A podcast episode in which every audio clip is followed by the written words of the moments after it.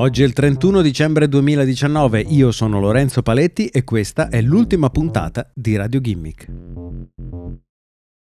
Nielsen, azienda specializzata in analisi di mercato, sostiene che l'88% delle persone che stanno guardando la televisione fanno uso di un secondo schermo, come quello di un cellulare o un tablet. Di questi, il 71% cerca su internet contenuti relativi a quello che sta guardando, come ad esempio gli attori di una serie televisiva, mentre il 41% scrive a parenti e amici riguardo quello che sta osservando.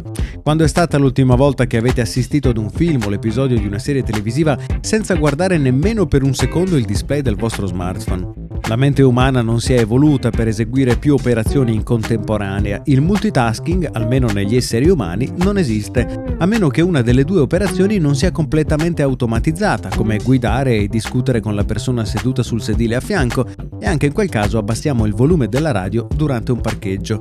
Questo significa che guardare un film e contemporaneamente utilizzare il proprio smartphone peggiora sia la visione del film che la ricerca che si sta eseguendo su internet.